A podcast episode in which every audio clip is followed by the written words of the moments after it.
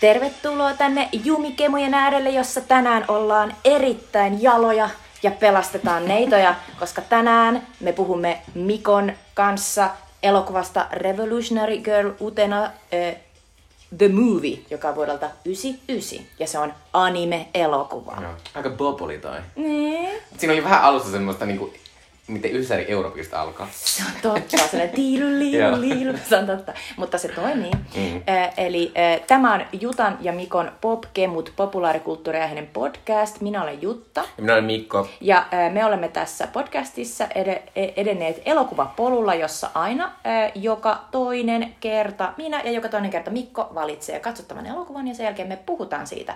Mutta äh, aluksi haluan muistuttaa, sadannes Jumikemut jakso lähestyy ja me haluamme puhua siinä jaksossa teidän valitsemasta elokuvasta. Siis lähettäkää ehdotus elokuva, josta haluatte meidän puhuvan ja laittakaa se meille osoitteeseen jumikemut at gmail.com tai sitten ihan Jutan tai Mikon ö, Instagram, ö, DM. Tai kaikki. meidän Facebook. Ihan mikä tahansa. Meidän Facebook-sivu myös. Käykää Ö. siellä. Mutta siis ö, se voi olla mikä tahansa elokuva, kunhan laitatte elokuvan nimen ja lyhyt perustelu. Se voi olla vaikka yksi sana. Kyllä. Äh, muuta meillä on tullutkin, kiitos niistä jo. Ja tosiaan vielä muistuksena se, että, että se, jonka elokuva valitaan, niin sitten hän saa kaksi Finkinon leffalippua. Niinpä, eli tämä ei ole mitään ö, orjatyötä, Ei. vaan teidät palkitaan. Kannattaa, kannattaa lähettää ehdotus. Että on meidän puolelta vaan orjatyötä, koska tästä Niinpä. ei saada Joo, mitään. joo. Äh, mutta tota, ennen kuin siirrytään tuohon ajankohtaiseen kysymykseen, niin mä voin, mä voin sanoa, että rest in peace, Stena Mursu, vai mikä sen nimi on?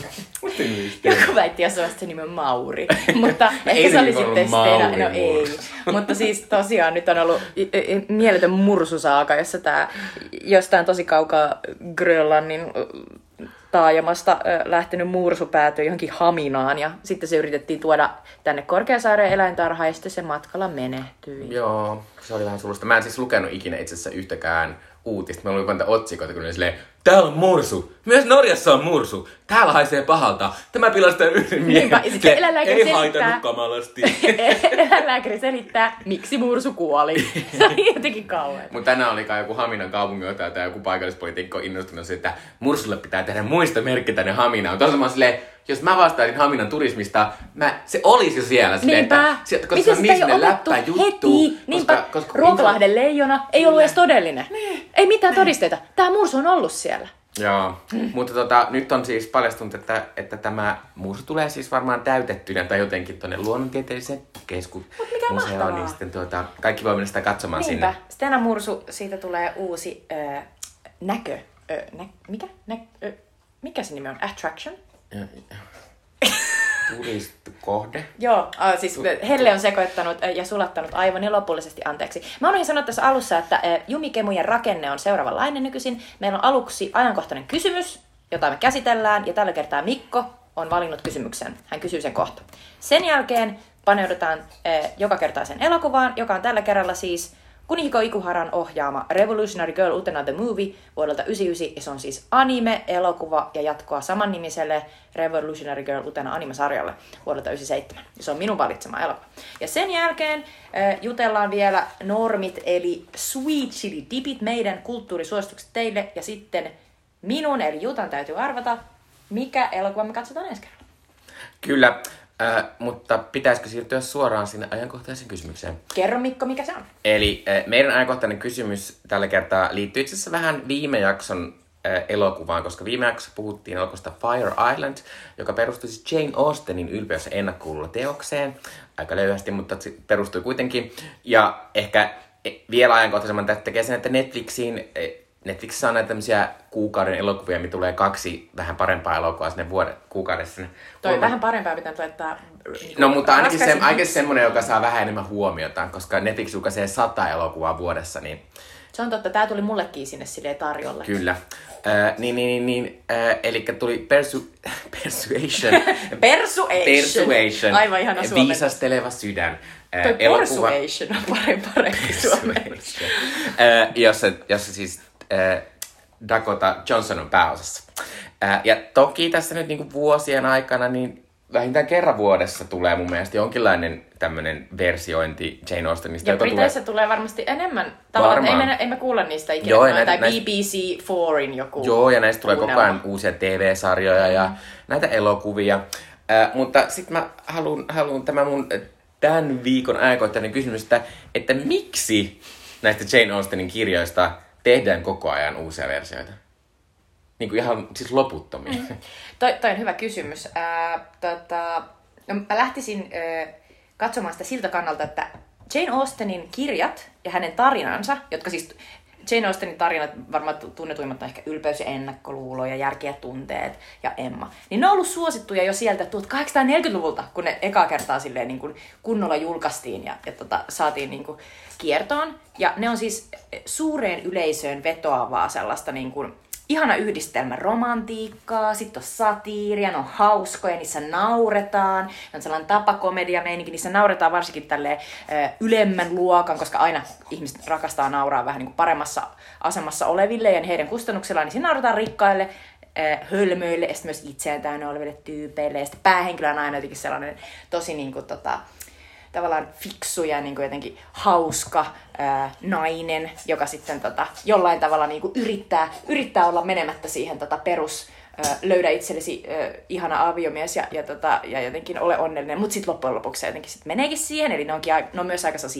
tavallaan perinteisiä, ja ne antaa sellaisen niin kuin, hyvän perinteisen sulkeuman. Mä ajattelin, että toi on varmaan yksi syy, että ne on tosi niin kuin, populaareja ja ne on hauskoja.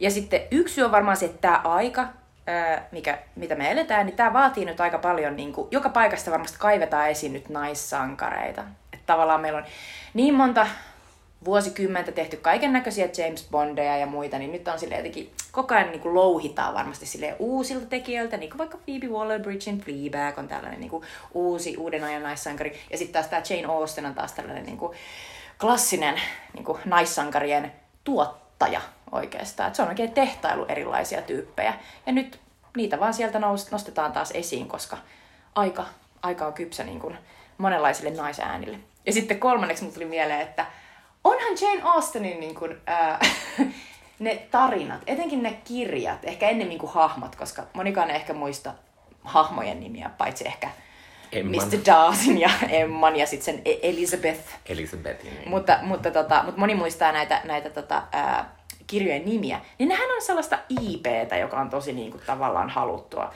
eh, Intellectual property. Samalla tavalla kuin ajatellaan vaikka Marvelin sarjakuvia.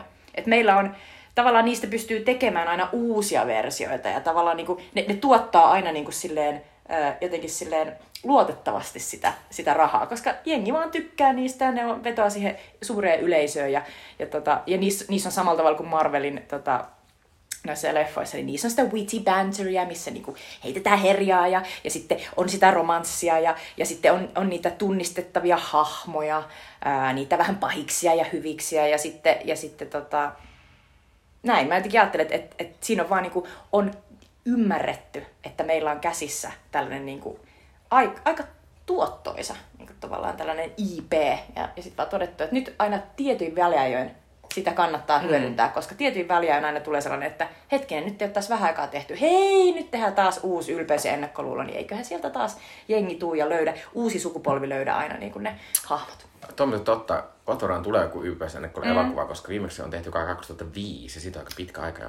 Apua. Missä oli Knightley. Siitä on melkein 20 vuotta. Kyllä, äh, niin tota, mut kuitenkin äh, noin hyviä pointteja ja varsinkin toi tommonen, että tavallaan, koska näissä on, nämä on tämmöisiä tosi tunnettuja kirjoja, joissa nimenomaan naiset on niitä pääosaisesti ja naiset on niitä toimijoita. Mm-hmm. Ja, tai en nyt tiedä toimijuudesta, koska nyt elä, kaikkien nyt elämä oli semmoista. Ne on siinä omassa Vietän aikaa, niin kävelen, kävelen tuolla metsän reunassa. Mut Päivät pääst- pitkät. Totta, mutta me päästään niiden sisäiseen maailmaan, jossa niillä on paljon mielipiteitä, Kyllä, kyllä. vaikka ne ei pystyisikään toimimaan tavallaan niin kuin sen elokuvan yhteis- tai tarinoiden yhteiskunnassa. Joo, ja sitten mä ajattelen, niin että sen lisäksi, niin mä, mä jotenkin ajattelen, että meillä varsinkin nykyaikana tuntuu, että on semmoinen hirveä, aika iso niin romantiikan kaipu ja semmoinen niin tietynlainen tyhjä siinä. Uusi että, romantisismin aika. Joo, Että, niin kuin, että ei tavallaan, että kun ei nykyisin tehdä enää romanttisia komedioita oikein ja sitten muutenkin, muutenkin ää, jotenkin, jos, a, jos joku asia on vähän romanttinen, niin usein ajatellaan, että se on jotenkin, jotenkin vähän siirappinen. Mutta tavallaan tossa maailmassa on niin kaukana, niitä kaikki elämä on niin kaukana meidän omasta elämästä. Mm. Ja sitten kun te elämä näyttää tyhjältä, että niitä elämä mahtuu vaan se romanssi siellä. Mm. Että se on se outo perhe, jossa ne elää ja sitten semmoiset romanttiset Toi on tosi hyvä pointti, että se epokki tavallaan tekee siitä roman, romanttisuudesta niinku sallitumpaa. Joo. Et niiden ei tarvi miettiä niitä töitä ja jotenkin sitä uraa Niin, ja, ja ja sitten tavallaan, vaikka, muita vaikka tämä on niinku ikävä sanoa tälleen, niin sitten siinä kuitenkin on silleen, että naiset saa myös olla silleen, tämä avioliitto on mun tärkeä juttu, koska se oli se yhteiskunta, niin se olikin. Se oli se, se juttu, mitä sä teit, ja sen jälkeen sä et tehnyt mitään enää, paitsi lapsia. Niinpä. No toki sä teit muutakin, Ja mutta... sit myös sä kuolit noin 41-vuotiaana, niin, niin kuin niin. Jane Austen. Niin, niin sit sä ehdit just just elää hetken sen aviomies kanssa ja putkauttaa pari ja sit sä jo kuolit. Niin, sä et välttämättä... Niin, et ei sulla ollut mitään muita niinku, tavallaan Niin. prospekteja siinä. Niin. Mutta sitten mä ajattelen myös, että tämä on vähän tämmöinen niinku, tää on tämmöinen näyttelyllinen juttu tavallaan se, että, että Jane Austenin tämmöiset teokset on vähän niin kuin Shakespearea, että niinku, meillä tuntuu, että joka sukupolvessa tulee tämmöiset niinku omat, varsinkin naiset, jotka niinku palkataan, että nyt on sinun vuorosi Niinpä. tehdä, että Ysärille Emma esitti Gwyneth Paltrow, ja sitten pari vuotta sitten Emma esitti Anya Taylor-Joy. Ja niin kuin jatkuvasti on näitä Mm. Niinpä. tällaisia Mä rakastin, kun et sanoit Shakespeare. Shakespeare. Se on sama kuin toi Persu ei. Joo. Niin tavallaan, tavallaan siitä tulee vähän semmoinen olo, että senkin takia ne tehdään uudestaan ja uudestaan, että tavallaan joka, joka sukupolvi pitää olla niinku omat. Että, että niin kuin Emma Thompson oli, oli silloin sit Ysärillä toisaalta ylpeysennakkuulussa, eikö se ollut Niin vain joo, järkiä se oli, tunteet? eli, se oli jä, järkiä tunteet. Järkiä se oli Emma tunteet. Thompsonin myös käsikirjoittama. Kyllä. Mä luin siitä ihan mahtavan Wikipedia-artikkelin, missä selitettiin, miten sillä meni viisi vuotta niin kuin, sovittaa sitä käsikirjoitusta, josta se lopulta voitti Oscarin. Niin, tota, koska se yritti Go, niin Emma. paljon tehdä siitä sellaisen tämän päivän jengille niin kuin samastuttavan, ö, muun muassa parantamalla niitä mieshahmoja, jotka oli liian sellaisia niin kuin pieniä siinä tarinassa ja liian niin kuin, tavallaan synkkiä. Jotenkin, että ne ei ollut ollenkaan samastuttavia tai sellaisia haluttavia samalla tavalla kuin, niin kuin ny- nykykatsoja kaipaa. Ja sitten tuottaja Sidney Pollack, joka on jenkki, oli silleen, sun pitää selittää tämä koko säätyläismeininki, kaikki nämä palvelijat ja muut, niin että minäkin ymmärrän, ymmärrätkö? Sitten se oli silleen, okei, okay. eli sitten se piti niinku muun muassa ää, paisutella sitä niiden, sen perheen rikkautta kun sille perheelle, ää, josta se tota, ää, järki ja tunteet kertoo, niin ne, ne menettää rahansa, niin kuin monissa näissä tarinoissa. Niin sitten se piti aluksi paisutella ne paljon rikkaammiksi, jotta se olisi ollut ymmärrettävää, että niillä on lopuksi vain pari palvelijaa. Koska siis Sidney Pollack oli silleen, että jos jollain on joku palvelija, niin kaikki ajattelivat, että se on ihan helvetin rikas nykymaailmassa. Sitten oli okei, okay, alussa niillä pitää olla joku 27 palvelijaa, mm. ja sitten niillä on enää kolme palvelijaa. Niin sit se on silleen, voi Niin, niin, niin. teitä. Mut joo, anyway, äh, Emma oli mahtava ja teki loistavaa duunia siinä. Joo, mutta siis tota... ää, Se oli mun Emma rant. Joo, sen oli johtanut Ang Lee. Eikö se ollutkin? Kyllä. Joo. Ja tavallaan tämä on, my- tää on my- myös tavallaan voi olla, että tietynlaiset ohjaajatkin, niiden pitää, tavallaan kun se tämmöistä isoja ohjaajia, ni, niillä on myös semmoinen, nyt, nyt pitää tehdä tämä epokki, ja kauhean monet Mm. isot ohjaajat on tehnyt jonkun epokin. Ei tietysti kaikki ole tehnyt näitä niin kuin Jane Austeneita, mutta jollakin tavalla.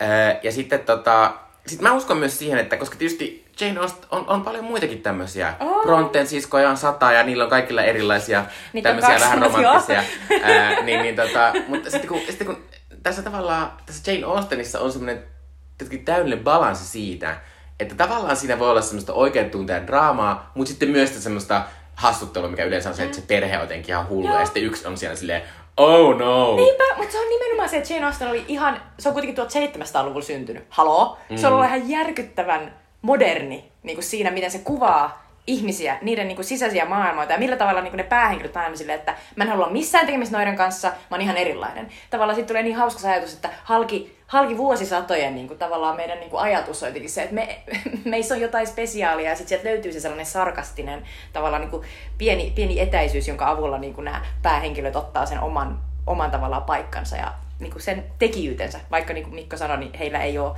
hirveästi mitään tekemistä tässä. Joo, mutta, mutta sitten tota, toisaalta mä ajattelin myös vähän silleen, että kun mä mietin, että, että kun sitten, no britit on tietysti erikoistunut erityisesti siihen, että tekee näitä tämmöisiä epokkiversioita näistä, mutta varsinkin Amerikassa tehdään paljon tätä nimenomaan tällaista, että tehdään niin modernia versiota, mm. niin Clueless ja Fire Island Niin, ja. Clueless on siis Emmasta tehty onko Ten Things I. Hate About You vai mikä se on se, missä on Heath Ledger? Joo, mutta se on kuinka äkäpussi ke- Ai joo, eikö Mut joo, mutta se on, se on Shakespeare. Kyllä Shakespearea. Mutta se kuitenkin, niin, että tavallaan mä ajattelen, että onko se niinku semmoista tietyt, onko se tietynlaisia satuja? Mm. Tavallaan se semmoinen, että ne on semmoisia romanttisia Se on satuja. vähän niin niitä- Grimmin sadut mm. ja H.C. Andersen ja sitten on nämä Jane Austenin Joo. hassut. Niin mä ajattelin, että onko se vähän semmoista jotenkin, että sen takia ne, ne on niin tuttuja ne tarinat ja tavallaan ne semmoiset juonenkulut, että ne on tavallaan tämmöisiä meidän ajan aikuisten satuja. Niinpä.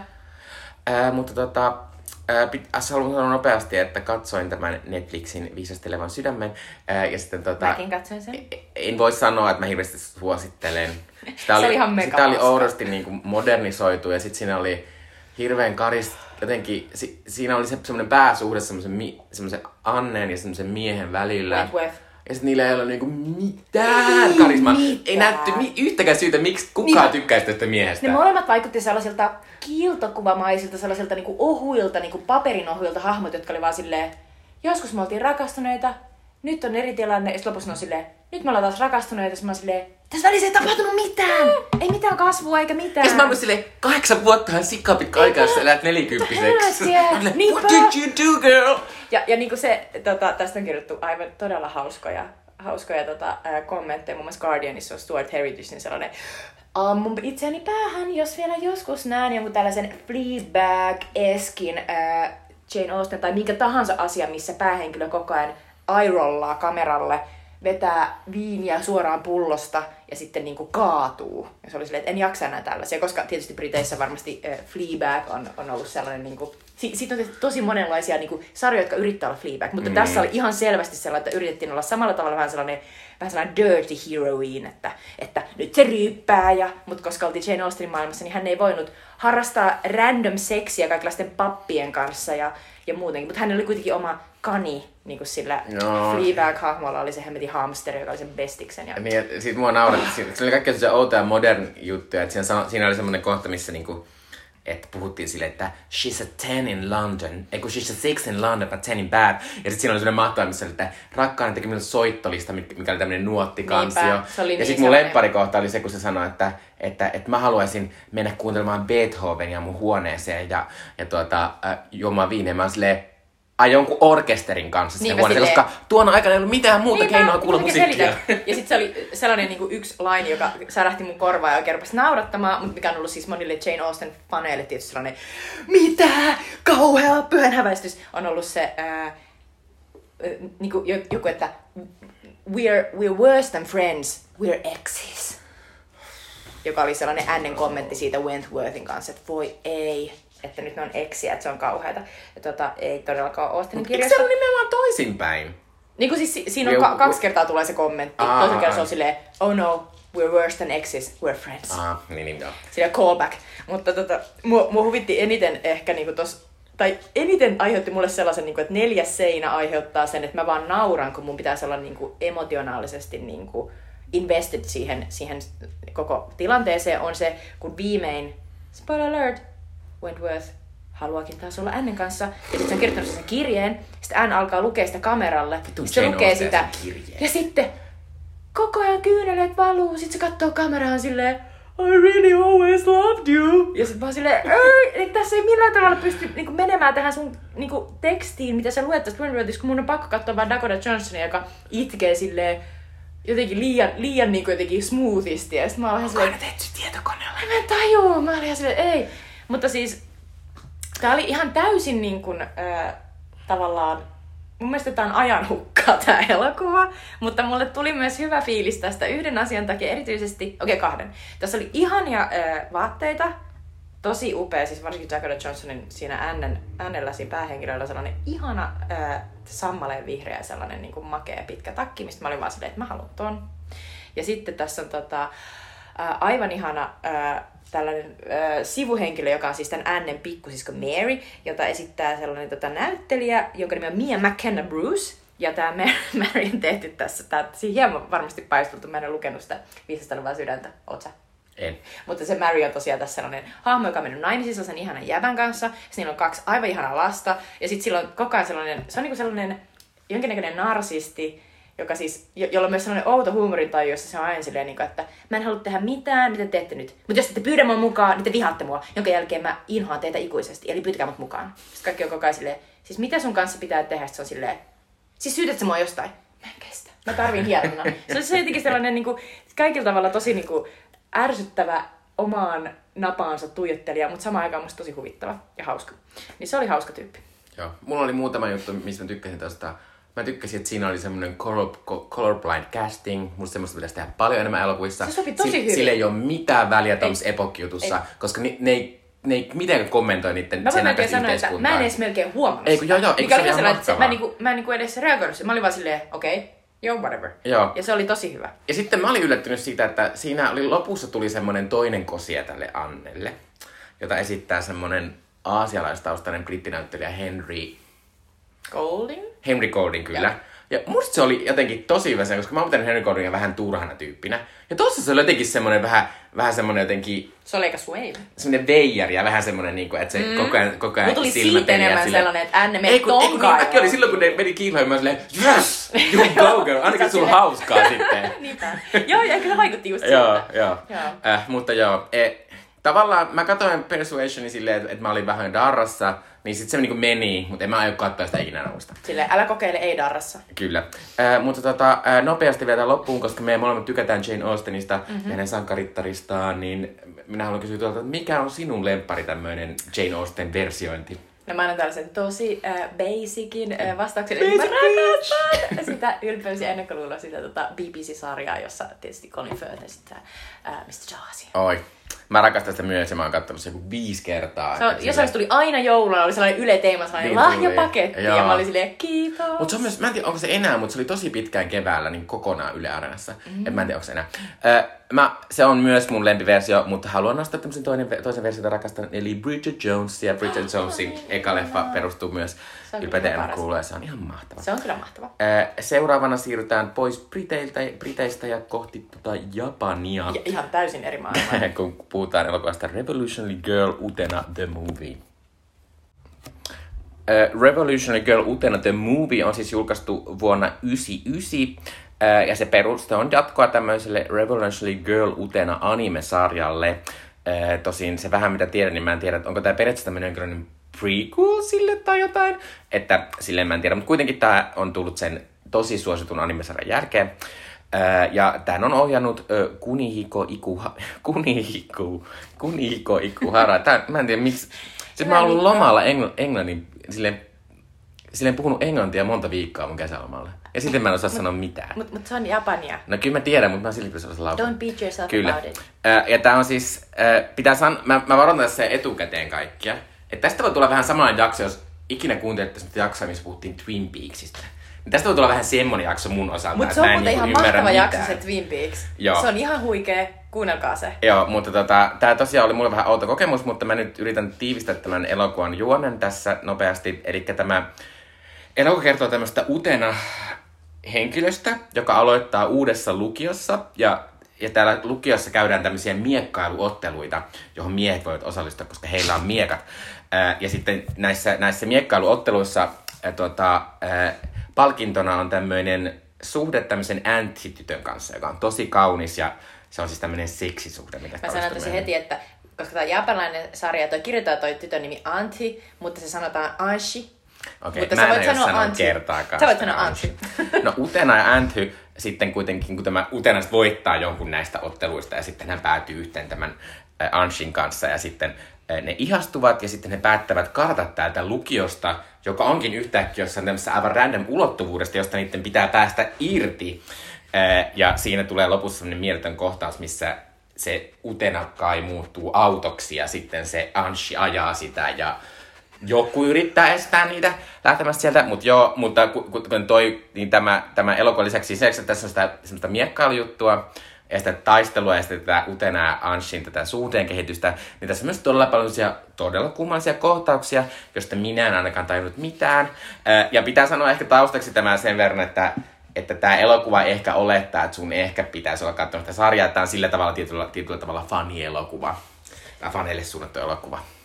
Oliko hyvä kuva? Se oli tosi hyvä ja täytyy sanoa kuulijamme, siis mä todella rakastan Mikkoa, koska Mikko suostui katsomaan tämän, koska tämä ei todellakaan ole, ole yl, millään tavalla niin kuin käsitettävä öö, melkeinpä, jos en nähnyt sitä sarjaa, mutta, mutta tota, syistä, syistä jotka, jotka tulee vielä ilmi, niin, niin halusin ne kuitenkin ottaa sen tähän näin. Mutta, mutta Mikko kuvaili sitä tosi hyvin. Koska tämä on Jutan valinta, niin meillä on aina ollut tapana, että Jutan pitää perustella tämä elokuva valinta.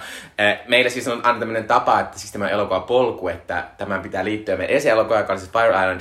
Ja tämä liittyy Fire Islandiin kai niin, että tässä on joukko ystäviä. jotka on monin osin gay. Ah, joo, kyllä. kyllä. No, se oli, se oli hyvä. Joo. Mutta nyt Jutta, sä voit kertoa meille, miksi valitsit tämän elokuvan. Joo.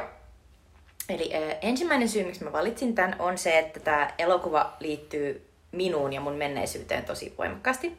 Eli äh, mä olin lukiossa, kun mä törmäsin tähän animeen, ja tämä oli tavallaan mun toinen feministinen herääminen. Ensimmäinen feministinen herääminen oli se, kun mä 16-vuotiaan luin Simone de Beauvoirin toisen sukupuolen, ja jotenkin tajusin, että siinä kirjoittiin niin hienosti siitä, että miten tyttönä ja naisena muuhun kohdistuu koko elämäni kaikenlaisia vaatimuksia ja kieltoja, ja miten hienosti Beauvoir kirjoitti naisen elämänkaaresta tavallaan filosofisten käsitteiden kautta, ja avasi mun silmiä sille, että miten naise, nainen on ollut aina se toinen sukupuoli. No sitten tämä, tota, ja mä ajattelin jotenkin, että, että, että mun tehtävä on rikkoa tätä muottia, joka oli tullut mulle myös kasvatuksessa alusta asti selväksi. Mutta Utena oli tällainen hahmo, joka teki juuri sitä.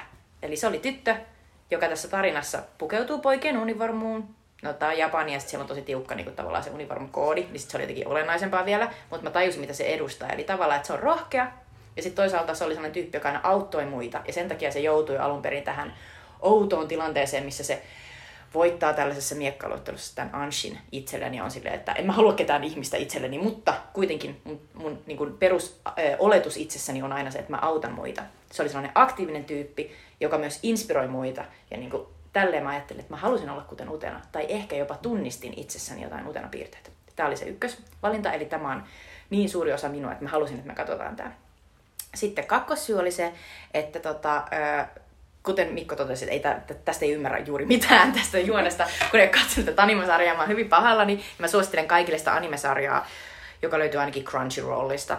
Mutta tota, ää, mä, mä, valitsin tämän leffan tähän kuitenkin, koska se on niin uskomattoman kauniisti animoitu. Mä oon aikanaan nähnyt tämän ää, just nuorena ja ollut silleen aivan täysin, täysin niin kuin, ää, jotenkin niin liikuttunut siitä, että miten makeen näköinen tämä on. Tässä on tosi surrealistinen niin kuin unenomainen meininki lähtien just liikkuvista portaista ja torneista. Ja sitten tässä on hirveästi taidokkaita metaforia tyttöydelle, naiseudelle. Tässä on joka puolella esimerkiksi ruusuja ja sitten kaikenlaista, niin kuin, jotenkin sellainen verinen sävy on joka puolella vähän niin kuin jostain menstruoinnista niin kuin kertomana. Mutta sitten semmoisia rävittömän kirjaimellisia ja naurettavia metaforia, niin kuin se mahtava autoksi muuttumisjuttu. Ja, tota, ja jotenkin niin kuin, tämä on vain yksi käsittämättömimmän näköisiä anime-juttuja, mitä mä ikinä nähnyt niin sit sen takia mä halusin jakaa tämän, että ehkä joku muukin, joku meidän kuuntelija voi niinku löytää tämän. Ja sitten kolmas syy on se, että mä rakastan tietyiltä osin japanilaista popkulttuuria. Ja tämä elokuva edustaa sellaista niin kuin monesti vähän niin kuin halveksittua genreä, eli taikatyttö genreä, jossa on aina yleensä tällainen, se on sellainen klassinen tytöille suunnattu ää, tota, ää, tavallaan anime- ja manga-genre, jossa, jossa on yleensä tyttö, esimerkiksi Sailor Moonin niin se päähenkilö, joka elää normaalia elämää tässä ulottuvuudessa, mutta sitten silloinkin sellainen maaginen taikamina, joksi se niin kuin yllättäen niin kuin muuttuukin, ja sitten sillä on oikea niin kuin toinen elämä siellä jossain, jossa muillakin on tytöillä on taikavoimia ja sitten se pystyy lentämään ja tekee kaikkea. Ja tässä siis se taikavoima on tietysti se, että, että uutena voi olla prinssiä ja, ja, tota, ja miekkailla ja, ja mennä lähemmäs jotain sellaista upeaa linnaa, jossa sitten kaikki unelmat käy toteen. Mutta, mutta tämä on selkeästi Kassu, kun sellainen Disneyn näköinen. Niin on, se on tosi hauska. Mutta tavallaan tämä edustaa sellaista niin kuin aiemmin just sellaista vähän sellaista tyttöjen juttuna ja jotenkin naurettavana pidettyä sellaista taikatyttö muutautumisgenreä, mikä on mun mielestä tosi, tosi hieno asia ja tavallaan niin kuin feministisen niin kuin tavallaan niin kuin kasvatuksen saana ajattelen, että se on tosi tärkeä ja hauska ajatus siitä, että sä voit olla ihan jotain toista ja mm. muuttua vaikka miksi. Ja siinä on se ajatus siitä, että sä oot hirveän pystyvä. Ja ainakin muuttaa sitä sun roolia, mikä sulle yritetään Jep. asettaa. Että, Jep. että se ei aina välttämättä tarvitse olla niinku ulkonäön muuttumista, vaan silleen, vaikka tässä se tosiaan on, on osittain sitäkin. Äh, mutta siis äh, pitää sanoa tälleen, että, että mä olin toki kuullut tästä elokuvasta aikaisemmin, koska tämä Juta oli tärkeä elokuva. Jutta on puhunut tästä Utenasta minulle monta kertaa tässä meidän ystävyyden aikana. Äh, tota, Nyt sä silleen, mistä aloitan? no joo, no vähän vaikea aloittaa, mutta tosiaan tota, no ehkä mä lähden siitä, että, että mä oon ihan samaa mieltä Jutan kanssa, että tää on aivan hirvittävän hienon näköinen elokuva. Siinä on ihan mahtavaa semmoista niin lentävää arkkitehtuuria, missä ei periaatteessa mitään järkeä, että ne on vaan semmoisia kulisseja, missä ne hengi, jengi vaan hengaa, niin kuin kaikki tässä periaatteessa on kulissia. Kyllä. on tosi sen, hyvin kuvattu. Sen takia se ehkä kertookin vähän siitä, että, että koska tämä kertoo ehkä enemmän ihmisten sisäisistä asioista kuin siitä, mitä ne oikeasti tekee siellä, niin sen takia, koska mä en tajunnut sitä asiaa, niin sitten mä en tajunnut koko tämä elokuva periaatteessa. Ää, ja sit tota, mutta ne on tosi upean näköisiä, ja sit näillä on sellaiset upeat isot tukat kaikilla. Ja ne on ihan mielettömän värisiä. Joo. Silloin joskus, kun mä Se on jopa vähän, mulle tulee vähän sellainen Pokemon että mä tykkään tosta, joka on toi punainen. Mä, mutta on vihreä Niin. ja sitten toi sininen Niin. ja oranssi. Siis joo, mä jotenkin niinku, kun mä näin ekaa kertaa niinku kuvia tästä ja sitten sellaisen niinku lyhyen anime-musiikkivideon, niin mä siis mä rakastuin. Mä vaan näin niinku ne kaikki eri väriset tukat ja olin silleen, että mikä tää on? se oli niin ihanan näköistä. Joo, ja sitten tota, ää, ja sit tässä on, tässä on tosi, tässä on paljon semmoinen vähän semmoinen goottimeno, mikä tulee niistä ruusuista. Ja sit sitä, että kun tavallaan se, se lukio on vähän linnamainen monissa Niin on. paikoissa. Ja tavallaan siinä on niinku sitä sellaista, mikä se onkaan, tota, lasimaalaus, niinku stained glass Joo, window, joo. niinku Notre Damessa ja niinku kaikissa Niin, ja sitten kun ja- on niitä miekkoja, nekin on aika koristeellisia. Niin. Ja sitten kun näillä on niitä semmoisia, vaikka ne on kouluuniformuja, niin varsinkin niille miehille se usein näyttää semmoiselta vähän sillä sotilaalliselta. Joo, niillä on sellaiset armeijapuvut ja sellaisen se, sellaisen se utenakin saa päälleen silloin, kun se menee niihin miekkailutaisteluihin. Ja tässä on sellaisia, ne on tosi makean näköisiä. Joo, mutta ehkä pääosin, pääosin mulla oli vähän silleen, että, että mä koin ehkä tämän tunnelman silleen semi-ahistavana. Tai silleen varsinkin kun Jutta nyt, kun on kuullut tästä Jutan, että, että kun tässä on tosi vahva tämmöinen feministinen ja tämmöinen niin kuin, ehkä tälleen seksuaalinen moninaisuus, tämmöinen tarina, niin tässä elokuvassa on sit tosi paljon taas sellaista niin kuin, Esim. tää alkaa semmoisella Oululla, että se utena tulee sinne, sitten semmoinen tyttö tulee sen luokse ja kuvataan, kun sen tytön isot tissit lävähtää siihen sille.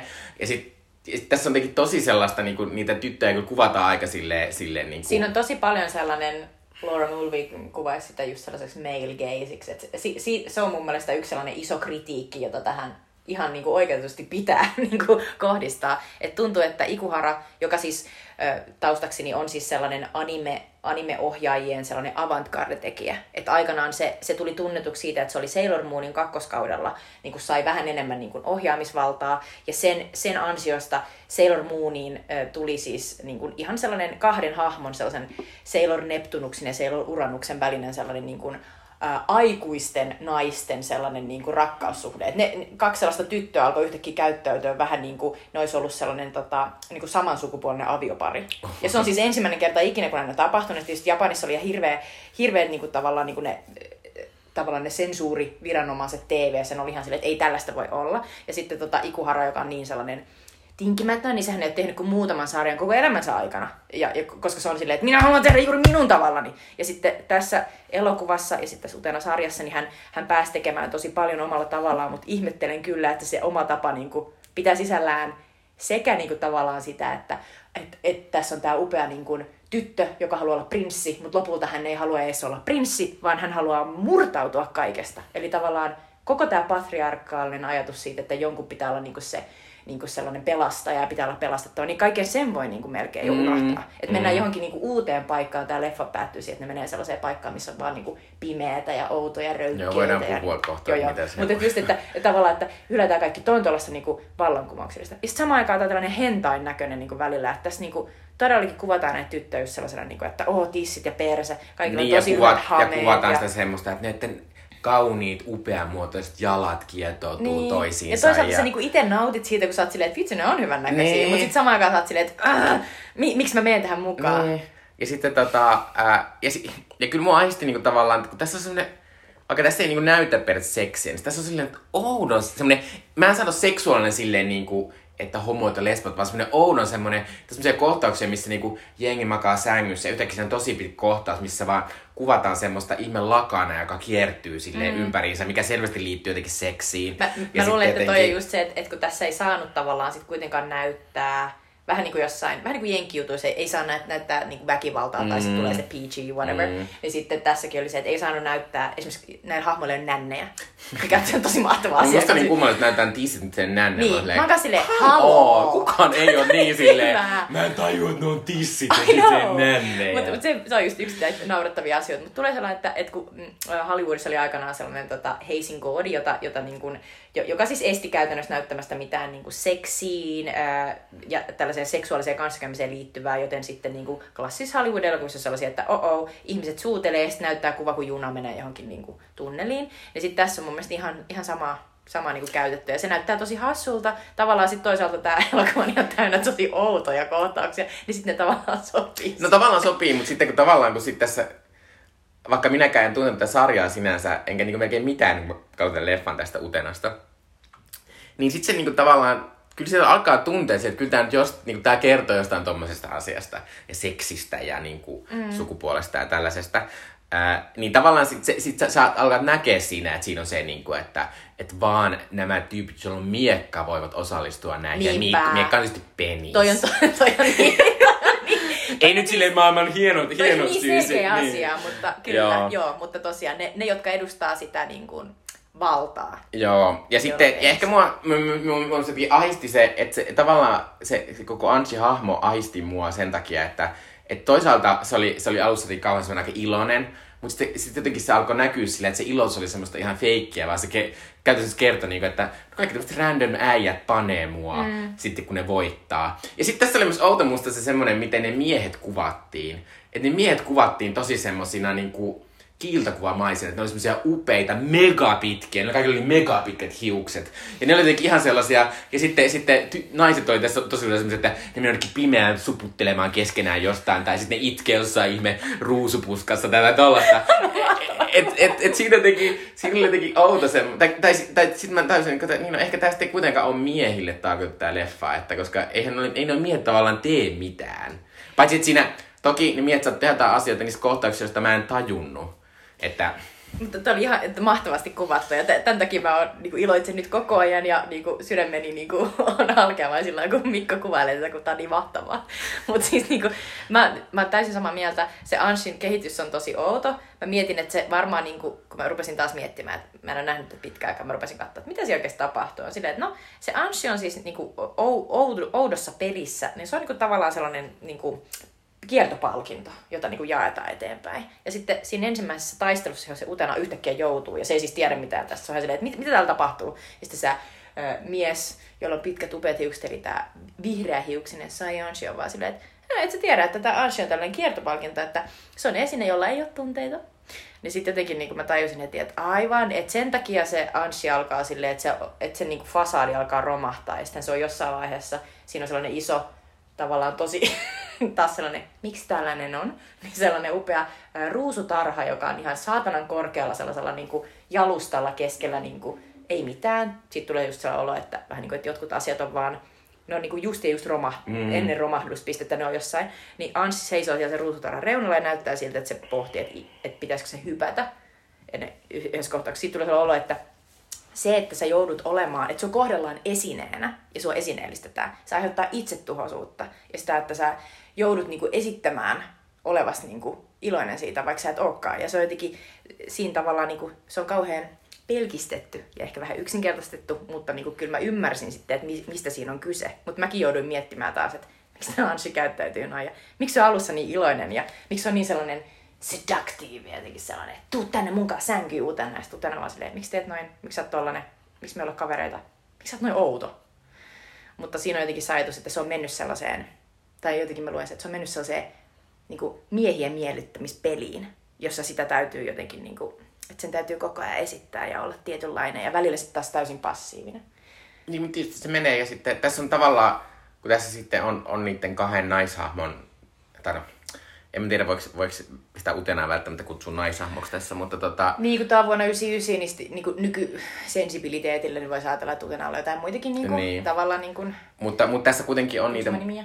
mutta sitten tässä on, sit tässä on semmoisia niinku, semmoisia silly girl-hahmoja niinku, jonkin verran, sellaisia, joiden, joiden idea on vaan olla silleen iloisia ja huutaa ja kertoa asioita. Ja, ja musta se oli ihan mielenkiintoinen, tässä on semmoinen hauska, hauska juttu, että tässä on semmoinen niinku random radio-ohjelma, missä niinku välillä juoksutaan sitä juonta silti aivan yhtä, niinku, ei yhtä ymmärrettävästi, mutta niinku yhtään. eteenpäin vaan tälleen.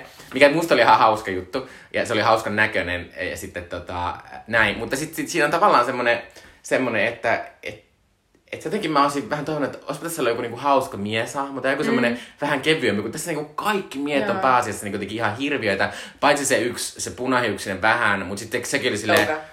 En mä nyt tiedä, oliko sekään nyt jotenkin, jotenkin silleen huipputyyppi. Niin. Mutta se, se Touka on oikeasti siinä, siinä sarjassa, niin se on, se on, tota, se on oikeasti tosi mielenkiintoinen hahmo ja, ja tä, tässä elokuvassa se on esitetty vähän niin kuin eri tavalla. Että se on tässä elokuvassa, spoiler alert, kuollut. Mutta tota, ää, mut joo, mä oon samaa mieltä, että no, tää on hyvin paljon niin kuin, tavallaan naisten tarina.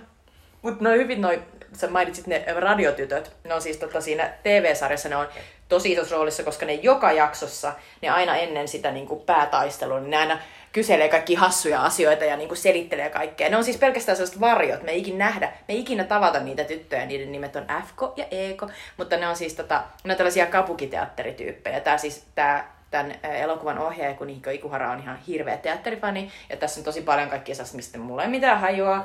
Kaikkien suurimman osan animefanienkin ohi menee sellaiset kaiken näköiset niin oudot teatterireferenssit, mutta tämä on mun mielestä hauska asia, koska ne on sellaisia tyyppejä, jotka siinä TV-sarjassa tosiaan auttaa ihmisiä ymmärtämään, että mistä on kyse, mutta tässä, ja, ja ne, on niinku, ne on enemmän just niinku Disneyn Herkuleksessa on ne muusat, jotka ne tulee laulamaan Niin, ja kertomaan, että nyt tapahtuu jotain.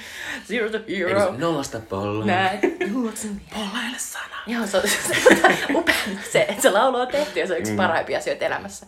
Mutta joo, mut tässä, TV, tässä ei toimi, TV-sarjassa ne toimii. Uh, Mutta joo, uh, tämä koko elokuva on, mun mielestä tässä elokuvassa, tässä ei tule tarpeeksi ehkä hyvin ilmi se, mikä siinä sarjassa ehkä tulee, mutta tota, eh, siinä sarjassa käsitellään tosi paljon sellaisia silloin vielä äh, animessa tosi sellaisia, niin kuin, äh, ei tällaisista asioista saa puhua aiheita, niin kuin raiskausta, insestiä, hyväksikäyttöä, tällaisia asioita. Aika Niin kuin- ja tässä, tässä niin kuin elokuvassa niitä käsitellään myös, mutta sille tosi nopeasti vaan tavallaan, että tässähän käy ilmi, että tämä, tämän elokuvan niin sellainen iso pahis on tämä Anssin veli, joka on niin kuin aikuinen, mutta tota, Se vaan näyttää samaikäistä kaikki muutkin niin, pojat. mutta se on tavallaan, se on, se on siinä TV-sarjassa, se on sellainen kunnon molester dude, jolla on ihan saatanan pitkä sellainen MacGyver-letti, ja, ja sen lempinimi on Daddy Longlegs. Ja se on niinku, ihan hirveästi se ajaa sellaisella punaisella autolla, ja sitten se aina vie niinku siinä TV-sarjassa yhdellä kaudella, se vie niinku sekä miehiä että naisia sen niinku auton kyytiin, ja se käytännössä aina niinku,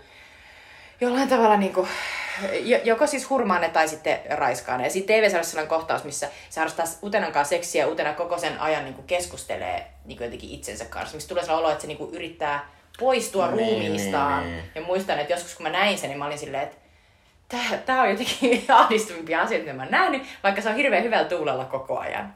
Mutta tavallaan tässä käsitellään just sitä, että, että aikuisten maailmassa aikuiset ihmiset tekee niin kuin, tavallaan pahoja asioita ja, ja sitten ne aiheuttaa niin kuin, lapsille sellaisia asioita, jotka niin kuin, kertautuu. Ja tavallaan nämä lapset käyttäytyy niin kuin, matkii käytöksessään niin kuin aikuisia, koska mistä, mistä muualta tavallaan niin kuin ne niin kuin, roolimallit tulisi kuin, niin kuin niiden lähellä olevien niin kuin, kautta.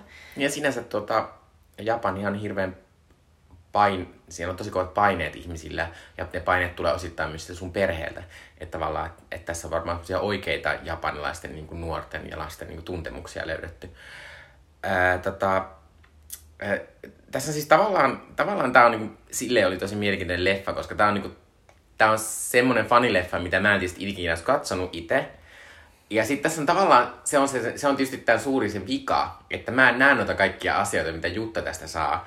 Koska mä, siinä on niin paljon sellaisia hahmoja, jotka on silleen, pitäisikö mun tuntea nämä vai ei, ja sitten onko näillä mitään merkitystä vai ei, vai onko nämä semmoisia vähän tämmöisiä kameoita, että hei toikin tyttö oli tässä Joo, ja niinku... Tässä oli sellaisia, että mua nolotti jotenkin, kun mä katsoin tämän nyt niin kuin pitkästä aikaa, just Mikon kanssa me katsottiin tätä yhdessä, niin miten, miten raakille maiseksi kaikki hahmot jää. Et myös nämä päähahmot. Et jotenkin niin kuin, se melkein niin kuin itkettää, kun ajattelee, että miten, miten huonosti tässä esitellään ketään. Et tässä on tosi olennaisia hahmoja. Yksi mun lempihahmo on sellainen, niin kuin aikanaan siinä TV-sarjassa niin kuin tosi sellainen niin kuin olennainen, niin kuin ihan sellainen täys lesbohahmo, sellainen Juri Arisukaava, joka on ihan sellaisessa, se on niin kuin todella, todella kuuluisa siellä koulussa, sellainen upea miekkailijoukkueen kapteeni, kaikki ihailee ja rakastaa sitä, mutta se on lesbo, eikä se pysty kertoa siitä kellekään. Ja se on todella niin kuin suuri tuska, jota se yksinään vatvoo, ja se on rakastunut sellaiseen Shiorin-nimiseen tyttöön, joka on selkeästi hetero. Ja sit se tota... Ja se on Jurulla ihana tukka. Niin on. Mm. Mutta se, ei niinku, se, se ei vaan pysty tekemään sen asian kanssa mitään. Se on koko ajan vaan silleen, sitten menee johonkin yksin, johonkin kärvistelemään. Se on jotenkin tosi, se on, se on, se on tosi niinku vetoava. Ja, tota, Mutta kyllä tavallaan tästäkin tuli esiin, että hän niinku on jotenkin lesbo, koska siinä, koska siinä on semmoinen yksi kohtaus, missä se, että hän on tämmöinen yksi tämmöinen tosi menestynyt tämmöinen miekkailijan tyyppi. Ja sitten hän kertoo siinä, että et, et häne, häntä ei niinku kiinnosta tavallaan se palkinto, vaan hakee tällä tämmöistä vapautta olla mm. oma itsensä.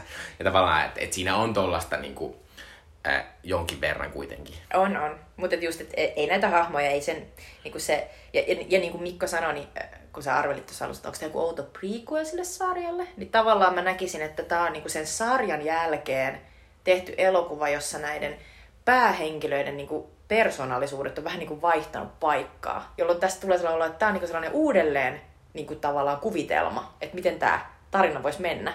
Ja tämä ei tosiaankaan ole mun lemppari, vaan mun lemppari on se sarja, missä niinku tavallaan asiat menee vähän eri tavalla, mutta niinku, se on ihan tämä on, tää on hyvin, hyvin niinku tavallaan raakilemainen kaikessa niinku kehittelyssään. Mutta ainoa, mikä mun mielestä tässä niinku tulee selkeästi esille, on se, että tämä elokuva tavallaan kertoo ö, kasvamisesta ja jotenkin siitä, että näiden että se, että kun Mikko kuvailee, että, niiden, että tässä tapahtuu outoja tässä juonessa, että tämä utena yhtäkkiä vaan silleen, että nyt, nyt meidän pitääkin lähteä täältä pois. Ja, ja sitten tota, jossain vaiheessa muuttuu autoksi, jota se Anshi ajaa, ja ne lähtee pois sieltä, sieltä oudosta niin kuin sisäoppilaitoksesta, missä on ollut tämä kummallinen niin kuin miekkailupeli.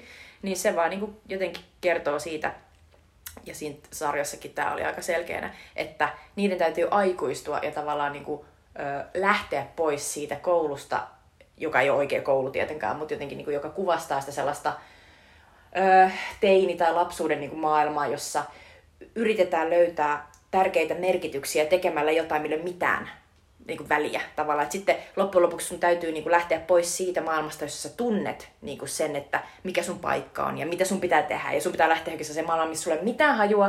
Ja se saattaa olla tosi masentava ja siellä saattaa tulla niin kuin hirveästi vastoinkäymisiä. Etkä sä tiedä, oot sä siellä prinssi vai prinsessa ja, ja mitä sä tuut siellä tekemään. Mut, mut, mutta jotta, jotta sä niinku voit kasvaa, niin sun on lähdettävä. Ja sitten tässä elokuvassa se on todella sellainen kirjaimellinen, että sun pitää lähteä, sun pitää, mm. ja sit sun pitää tehdä se yhdessä tavallaan niinku toisen kanssa, että toinen on auto ja toinen ajaa. Ja, ja sitten sit, sit kun ne yrittää lähteä sieltä, niin musta on mahtavaa, että siinä on sellainen kohtaus, missä tulee kaikenlaisia niin sellaisia humoristisia kylttejä, jos lukee silleen, niin että kääntykää takaisin ja, ja niin kuin dead end ja lopussa silleen you will die, joka on mun mielestä Mikä on toisella aikuisen loppu. Että... Niinpä, niinpä. Niin kuin mun lempisatu pienenä oli Peterman, jossa oli tietysti se, että, että sä voit mennä mikä mikä maahan, kun sä oot lapsi. Ja siellä on kaikkea ihanaa merenneitoja ja ja jotenkin merirosvoja ja seikkailuja. Mutta sitten jos sä kasvat aikuiseksi, niin sä et ikinä enää voi mennä sinne. Sun pitää hylätä se fantasia ja sadut, ja sitten sun pitää olla aikuinen, ja kaikki on tavallaan kauhean surkeata. Se oli niinku se, minkä mä sain pienenä siitä. Niin musta tässä elokuvassa tavallaan se sama, että aikuisuus on luultavasti jotain surkeata ja hirveätä ja tavallaan jotain pimeätä, mutta jotta sä et joutuisi elämään tällaisessa kauheassa maailmassa, jossa sua käsitellään niin kuin esinettä tai sun pitää jatkuvasti taistella ja millä mitään väliä, niin sun on pakko lähteä. Ja se oli jotenkin makea, jotenkin ymmärrys, että, että se on niin kuin, se satuttaa, se on niinku vaikeeta, kasvu on hirveätä, sä et haluaisi tehdä sitä, mutta sun on pakko tehdä se. Ja sitten tässä jotenkin elokuvassa tulee hyvin ilmi se, että miten niinku paskaa se on. Mm. Tota, ja onhan siis, siis, nyt kun kuulen sinun kertoon tästä elokuvasta, niin tämä on varmasti tosi hieno elokuva, mutta tietysti koska, koska Itellä ehkä oli silleen, että, että tavallaan, että, että, että tässä niinku, musta, musta oli osittain niinku tosi mielenkiintoinen, varsinkin visuaalisesti, mutta myös silleen, mä tykkään tuosta elokuvasta, joka on myös silleen, ja sitten jotain random shittiä tapahtuu. Mutta kun tässä ehkä oli ongelma se, että tässä oli myös semmoista niinku, tässä oli semmoisia niinku outoja random keskusteluja vaarikin hahmojen välillä. Niin ne oli aina mulle semmoisia, mitkä niinku selvästi niinku heitti mut ulos silleen, että, yeah. että, että, että tää on tämmönen asia, missä mun pitäisi niinku tietää sitä asiasta. Ja mä on tavallaan, musta on ihan tosi mahtavaa ja mahtava itseluottamus siihen, että tähän elokuvaan on, että sä voit tehdä noin sisäänpäin lämpeävän niin tuotteen, jossa sitten käytännössä niin kuin, ei mitään. Mä muistan, mä oon kerran käynyt katsoa siis tämmöisestä fanielokuvasta tulee mieleen, mä kävin katsoa Rakkautta Anarkiassa jonkun ton, ton, ton Neon Genesis Evangelion vitosleffan tai tuollaista. sitten kävin katsoa sen, ja sitten vaikka mä olin katsonut Neon Genesis Evangelionin, niin mä olin silleen, mä en ymmärtänyt tästä mitään, mutta toisaalta mä ymmärsin, että Neo, Neogenes elokuvat on kaikki semmoisia, että se on vaan semmoista random ajatusvirtaa, semmoista random shit, ei ole mitään tekemistä minkä kanssa tavallaan. Mutta tässä ei tullut semmoinen olo. Tässä tuli semmoinen olo, että niille faneille kuitenkin yritti antaa niitä semmoisia niinku pointseja, semmoisia, niinku, että hei nyt olisi tää ja nyt olisi tää ja tää ja tää. Ja sit, mutta kun ne tunnistaa tavallaan, kun kuitenkin katsoo elokuvaa aika paljon, niin tunnistaa jotenkin katsoo sitä elokuvan rakennetta myös. Niin sitten mä huomasin, että, että tavallaan ne semmoiset ns. realistisemmat kohdat, missä nimenomaan käytiin keskustelua ja kaikkea, niin sitten ne jotenkin heitti mut jotenkin ulos aina. Ja ehkä siinä oli vähän myös semmoinen, että sit mä koin välillä, että oliko ne myös semmoisia outoja, niin kuin, että sitten vähän oli itseluottamus mennyt siihen, että meidän pitää vähän selittää jotain tässä. Pitää vähän selittää jotain nopeasti. Että niin, mutta sitten mä oon silleen, mutta ei, ei se toimi, että olisi sitten menen, mieluummin mennyt siihen semmoiseen. Ja se toinen juttu, että mä oon sanonut, että tässä on ollut enemmän niitä miekkatappeluita. Mm, se on totta, tässä niitä vähän, tosi vähän. Kaksi mä voin sanoa, että, mielestä. että siinä ö, sarjassa, jossa on ö, 39 osaa, ö, jokaisessa on miekkatappelu ja niitä on ihan vitusti. Mm. Silleen, no ei, okei, ihan jokaisessa ei ole, mutta siis niinku, niitä on niin paljon, että sit sä oot silleen, ei taas. Mutta, mutta joo, tässä niitä on hyvin vähän. Ö, musta tota, no, toi oli hauska, kun sanoit Neon Genesis Evangelion, koska, koska tämän, tämän, tota, tämän elokuvan ö, tätä elokuvaa ei olisi, ellei, ellei olisi sellaista tota, ryhmittymää, ö, joka teki aikanaan tämän animesarjan, johon siis kuului tämän ö, Utenan mangan, eli sen alkuperäissarjakuvateoksen tekijä Chiho Saito. Sitten siihen tuli tämä Kunihiko Ikuhara. Sitten siihen tuli myös Neon Genesis, Neon Genesis Evangelionin, eli sen alkuperäisen animen, josta Mikko äsken puhui, niin sen tota, niin se pääanimaattori. Ja sitten muutamia muita tyyppejä, ne muodostivat sen ryhmän, joka oli Beppapas. Ja Beppapas on niinku se, joka tavallaan teki tämän Utenan. Mikä on musta kuvaavaa, koska tämä Utena on niin, tää on niin poikkeuksellinen sarja, että tavallaan piti olla joku tällainen saatan ryhmittymä, joka oli silleen, nyt me tehdään tää. Ja niinku kaikki, jotka yrittää estää meitä, niin varokaa, meitä viisi ihmistä täällä, että meitä kaikki pitää laittaa suukapuloilla johonkin niinku saatanan tyrmään, että, että tätä ei tehdä. Ja, ja se on jotenkin niinku hauskaa. Ja se on tietysti kertoo myös, että se oli sellainen ryhmä, niin tota, esimerkiksi se ö, alkuperäisen mangan tekijä Chiho Saito, niin se joutui jo aikanaan taistelemaan ihan helvetisti niin kuin niiden manga, japanilaisten tosi konservatiivisten manga tota, kanssa siitä, että saako tässä olla niin paljon niistä, sitä LGBT kuin, niin kuin kontenttia, että esimerkiksi niissä mangoissa niin Utene Anshi pussailee, mutta ne ei mun mielestä harrasta seksiä. Tai ehkä ne jotain tekee, mutta mitä ne näytetä, kun taas Utenalla on useimmiten sitten aina sellaisena niin kuin toisena niin kuin tasapainottuna tekijänä se, että se harrastaa seksiä tai on jonkun miehen kanssa, mikä ärsytti mua hyvin paljon. Ja sitten taas tässä TV-sarjassa ja tässä leffassa tämä ohjaaja Ikuhara halusi tosi kovaa, että Utene Anshi, ne on lesboja! Ja ne on yhdessä ja sillä siisti. Ja ne tota, sai sen läpi, mutta tosiaan ö, monesti verhottuna just kaikenlaiseen outoon shitiin ja myös, että nänne ei näy ja kaikkea. Mm. Niin sitten oli silleen, että no, sekavuus, mutta saivat kuitenkin tehtyä sen. Mutta sitten mä toisaalta niinku arvostan tätä leffaa siinä, että tää on semmonen kunnon häröily Japanimeno. Koska me ollaan puhuttu tästä me, tässä meidän podcastissa aiemmin lähinnä Ghibli-elokuista. Mm, jotka, on se, jotka on semmoisia pehmeitä, ihania satumaailmoja, jotka me kaikki ymmärretään, joihin me kaikki voidaan jotenkin sulkeutua ja ne on meistä ihania. Niin tää on tavallaan vähän semmonen, niinku, että, että, että sun pitää ottaa tää ja sitten olla silleen, että tää ei ole periaatteessa mulle, ellei mä oo jo paljon pidemmällä siellä niin kuin mun tietämyksestä. Et, et tavallaan mä arvostan sitä semmoista, niin kuin, niin kuin sitä semmoista jotenkin itsevarmuutta siinä, Niin. että tehdään tällaista ja sitten ollaan silleen, että että niin, niin tää ei ole sulle, jos sä et tiedä näistä jutuista. Ja mä välittömästi tykkään sitä, koska, koska onhan meidän nykyinen kulttuuri, meidän suosituimmat elokuvat on Marvel-elokuvia, jotka perustuu käytännössä kokonaan siihen, että sä oot kattonut ne kaikki 40 edellistä elokuvaa. Mutta kuitenkin eh, niissä aina on semmoinen pehmennys, että silleen, jos et ihan muistakaan, niin piu! Niinpä. Ja sitten siinä, Älä huoli. tai just Torissa oli semmoisia pitkiä juttuja, missä ne, missä ne kertoo asioita. Niin, silleen, että ja mä tykkään, että tässä ei ole mitään sellaista. Tässä on silleen, tää muija, tai siis tää hahmo menee tänne lukioon, sitten se tappelee, sitten tapahtuu kaikkea random shittiä, ja sitten niinku lopussa ne, Ne pyrkii pakenee. ulos tästä jostain maailmasta. Ja mikä oli toisaalta hauska tää maailman juttu. Tää on siis tämmönen, o, lopussa paljastuu silleen, että et, et, tietysti alussa mä luulin, että tää lukio on joku semmonen, että tää on joku random tämmönen skifi-maailma, missä kaikki rakennukset on tommosia kelluvia palikoita. Mutta sitten tavallaan tajuaa, että tämä lukio on tämmöinen niinku, jotenkin oma, oma ulottuvuus tai maailma. Ja sitten siinä alkaa miettiä, niinku, kun siinä paljastuu kaikkea semmoisia, että kaikkia semmoisia hahmoja on kuollut, sitten silti on siellä. Että Niin mä oon silleen, että onko nämä niinku kaikki kuollut? Vai onko tämä niinku joku taivas vai helvetti tai joku manala tai joku semmoinen lostmainen helvetin esikartano vai...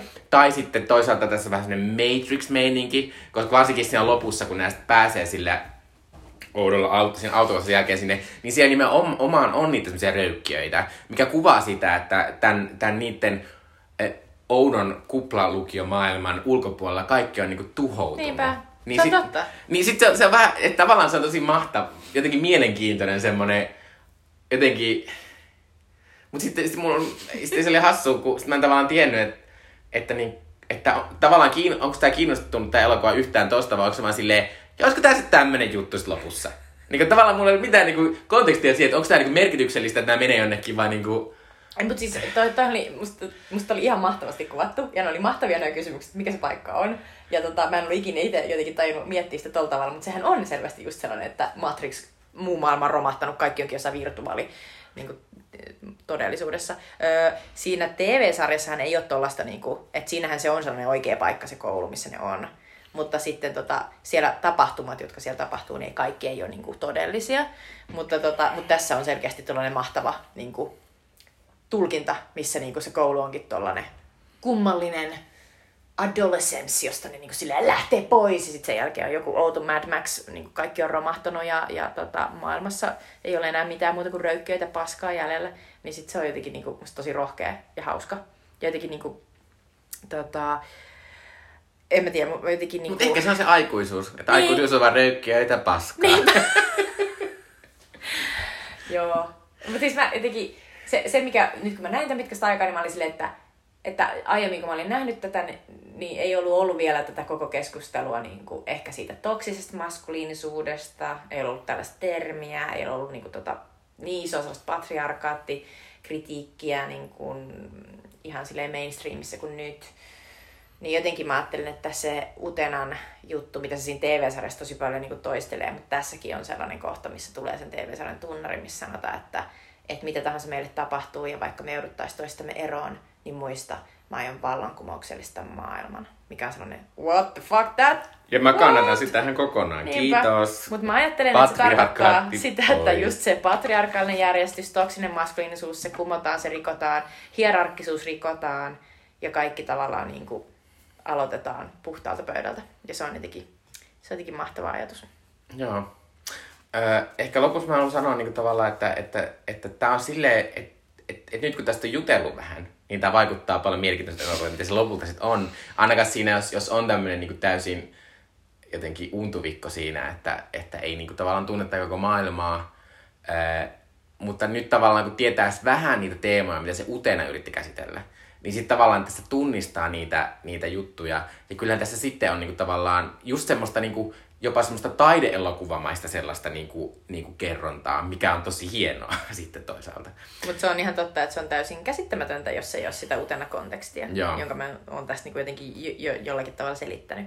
Se, mikä pitää vielä sanoa, on se, että mä en sanonut Freud kertaakaan. Oh, no sanoppa. No niin, Freud. Eli kun tässä on ne hemmetin pitun hissit, jotka niinku menee ylös ja alas, ja sitten on tää alitajunta. Ja minne? Ne on semmoisia kelluvia rakennuksia. Mutta sitten on myös se, että, että tota, ää, mua jotenkin niinku nauratti, kun mä olin nähnyt tämän. Et, mä vähän silleen, että, että älä huoli Mikko. Mä olin nähnyt tämän monta kertaa ennen kuin mä tajusin, että miksi siinä on koko ajan niinku kuplia ja sitten sellainen pikku kenkä lentää jossain vaiheessa. Sitten mä oon silleen, mitä? Sitten mä oon silleen, ai niinku toi touka on hukkunut. Niin sit tässä koko ajan läpi sen leffan annetaan sellaista, niinku, että bulu, bulu, bulu, bulu, bulu, ollaan niinku veden alla ja pieni kenkä menee. Silleen aivan, toi on sen, toi on sen paljastettavan tytön kenkä, aivan joo joo. Ja sitten tosiaan se touka on hukkunut ja sen takia se, se punahiuksinen tota, komistus, komistus ei olekaan oikea, oikea vaan se on, se on vain utenan päässä. Mutta siis eh, tässä on tosi paljon asioita, jotka ei välttämättä tuu, tuu selväksi, vaikka olisi kattonut sen animen. Niin älä huoli. Äh, Mutta pitää sanoa tavallaan, että tota, äh, fanileffoja julkaistaan koko ajan edelleen. Esimerkiksi nyt Disney Plusissa on Bob the Burger fanielokuva, mutta voin luvata Jutta, että se on, jos sä katsot Bob the Burger, äh, Fanileffan. fanileffan, eikö Bob's Burger, niin sä ymmärrät sitä paljon enemmän kuin minä tästä. Äh, mutta siinä on tosi vahva tämmönen myös patriark, no ei Onko oo, ei oo. sellainen, niin kuin, että revolutionize the world? Ei joo, ei joo. Eh, mutta pitää sanoa tästä, että et nythän tavallaan tämmöiset oudot, tämmöiset, no en mä sano näin oudot, mutta semmoiset niinku selvästi sarjojen jatko-osa mm. anime-elokuvat, niin niitä on Suomessakin elokuvan eteen, varsinkin korona-aikaan, tuli monia semmoisia anime-elokuvia, Niin tuli. minkä Hesarin arvost, tai niinku arvostus luki aina silleen, että, että mutta ehkä olisi hyvä, jos olisit katsonut tämän sarjan ennen. Tai, Jep. ja se on tavallaan mahtavaa, että, se on niinku, le- tull- että Suomessa riittää tämän niinku anime, koska se yksi semmoinen outo juna-juttu, niin se oli niinku tosi katsottukin korona-aikaan. Niin Niin sille ei nyt katsottu oikeasti, mutta silleen niinku Kyllä, koronamittakaavassa. kyllä.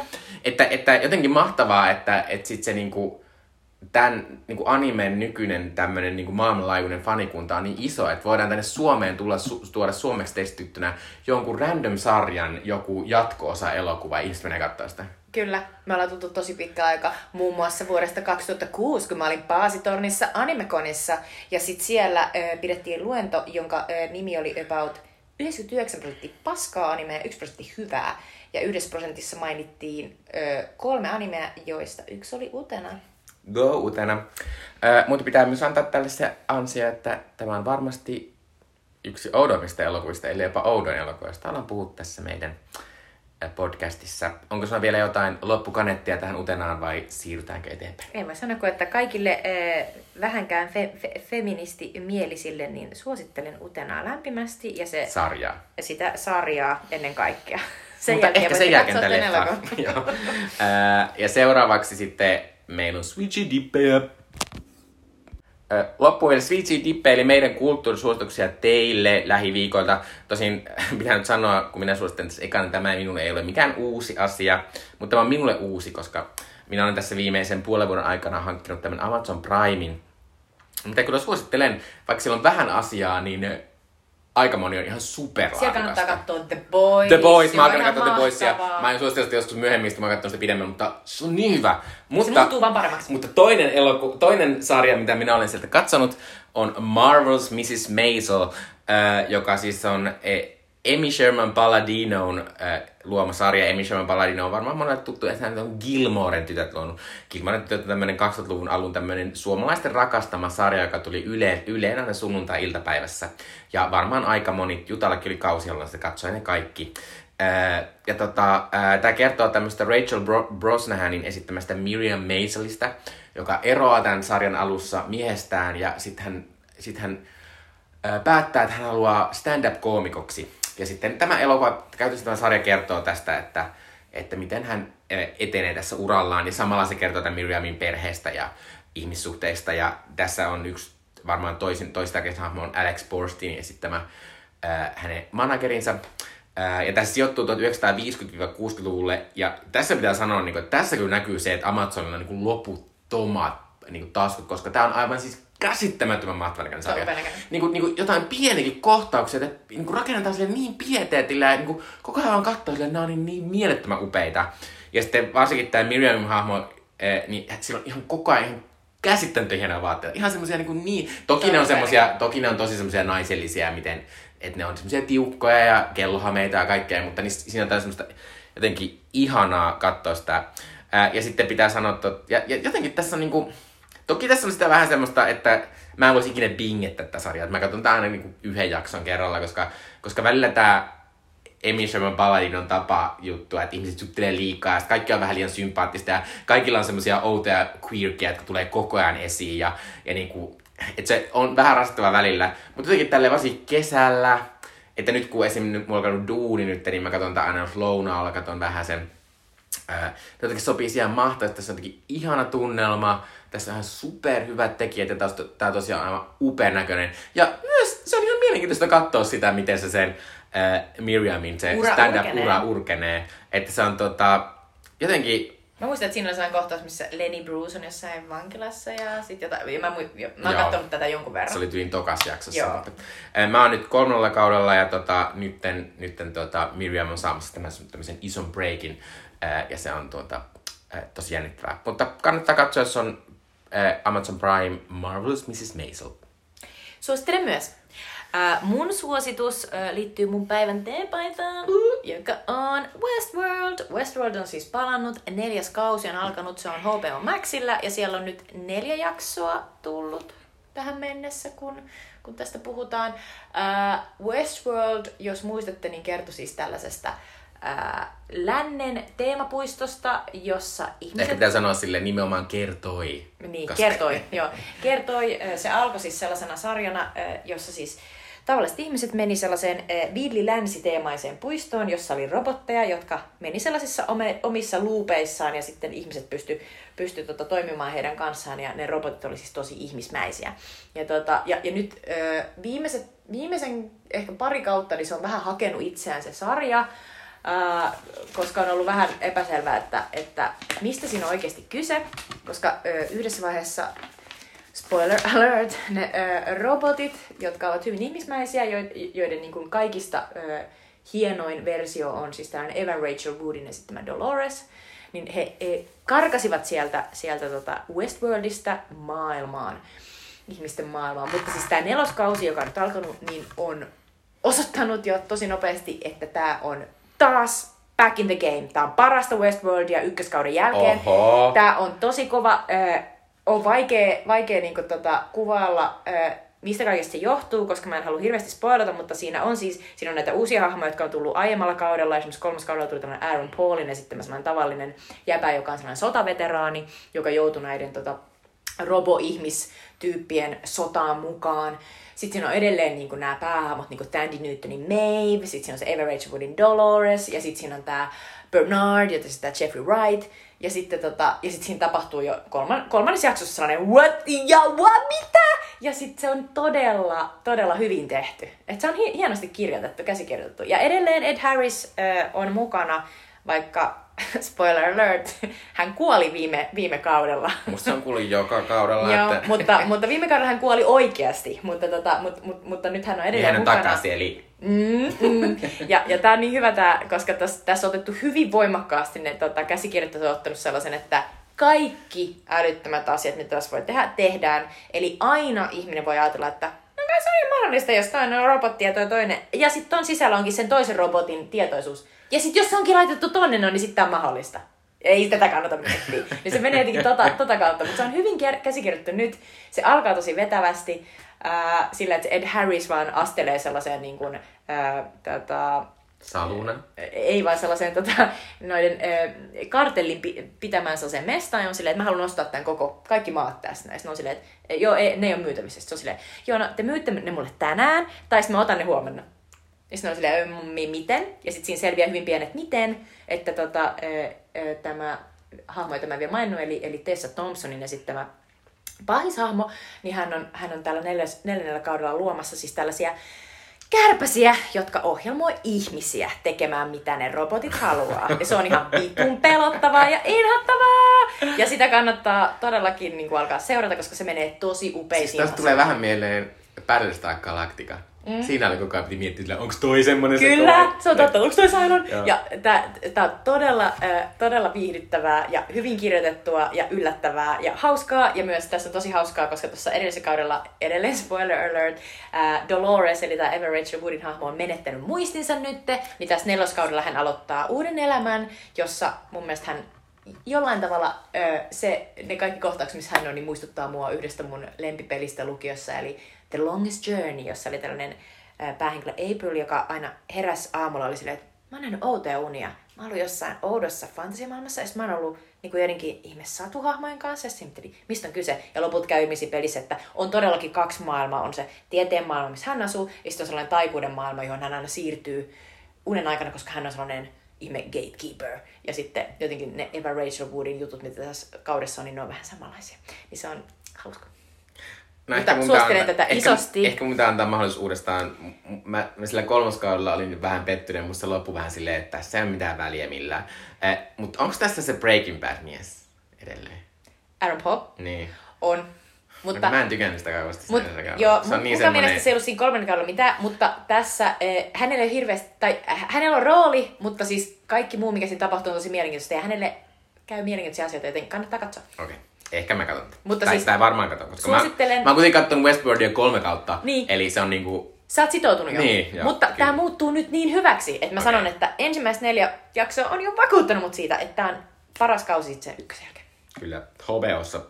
Öö, sitten nytten lopuksi, koska Jutta oli valinnut tämän meidän, tämän jakson elokuvan, öö, niin nyt on minun vuoro ja valita meidän seuraavaksi elokuva. Ja meillä on aina tässä lopussa pieni arvottelu, missä minä arvuutan Jutalta, että mikä tämä meidän Mä lupaan olla nyt nopeampi. jakso on.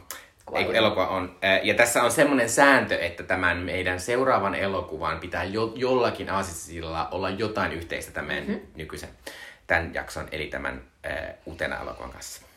No niin, eli ää, mun nyt varoittaa tähän, että tää on, tää on silleen, että tää on sun yksi VHS, jonka mä löysin Roskiksesta. Että tavallaan tästä ei niinku, mä en tiedä itse mikä tää leffa, että tää on tavallaan vähän hankala. Eikö tuo on tämmönen vitsi, koska tää on tämmönen vitsi juttaa kautta, koska Jutta valitsee koko ajan elokuva, ei voi nähdä missään. Anteeksi. Mä olin ihan silleen, että onks tää joku ringvitsi? Ei Silleen, oo. katsotaan se ja sitten tulee sellainen outo tyttö sellaisesta Ei kaivosta. Mutta joo. äh, tässä tulee minun oikea vihje. Eli kolmen pisteen vihje on, että, että tämäkin elokuva sijoittuu lukioon. Äh, ja siellä lukiossa käydään myös tämmöistä tietynlaista kamppailua. Oh my god, onko se Election? On.